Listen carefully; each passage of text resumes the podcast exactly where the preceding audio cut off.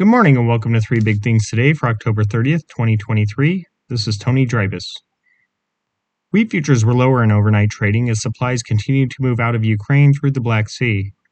Grain and other agricultural products are being shipped through the so called humanitarian corridor through the waterway, the most efficient route to ship goods from the war torn country. Four ships left Ukrainian ports on the Black Sea on Friday, headed for the Bosphorus Strait in Turkey, Ukraine Interior Minister Alexander Kubrakov said in a tweet.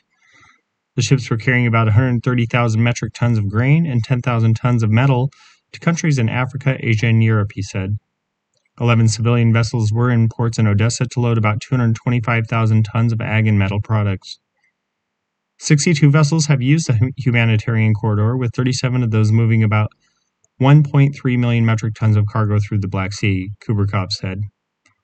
Wheat futures for December delivery fell five and three four cents to 569 and three quarters a bushel overnight on the Chicago Board of Trade. And Kansas City futures dropped six and three four cents to 636 and a quarter a bushel. Corn for December delivery declined three four cents to 480 a bushel. Soybean futures for November delivery rose three and three quarter cents to 1323 and a quarter a bushel. Soy meal was down 440 to 438 a short ton, and soy oil gained 0.36 cent to 52.63 cents a pound.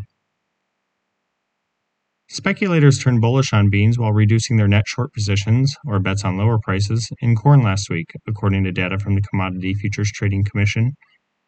Investors in the seven days that ended on October 24th held a net long position or bets on higher prices of 6,817 futures contracts in soybeans, the CFTC said in a report.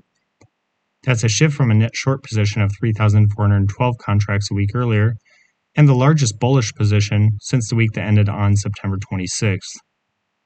Money managers reduced their net shorts in corn to 99,522 contracts last week, down from 105,572 seven days earlier, the agency said. That's the smallest, smallest bearish position since September 5th. In wheat, investors held a net short position of 29,319 hard red winter contracts, up modestly from 27,332 contracts a week earlier.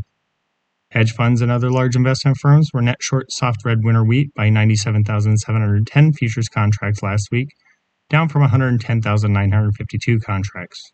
That's the smallest bearish, bearish position for soft red winter wheat since September 12th.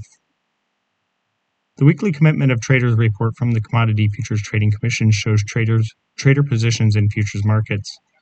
The report provides positions held by commercial traders or those using futures to hedge their physical assets, non-commercial traders or money managers, also called large speculators, and non-reportables or small speculators.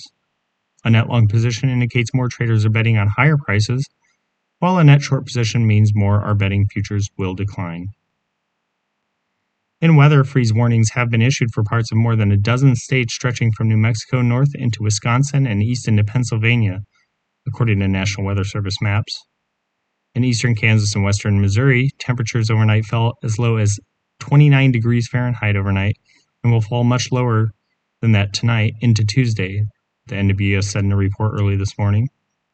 Temperatures will drop to 20, 22 degrees tonight, the agency said.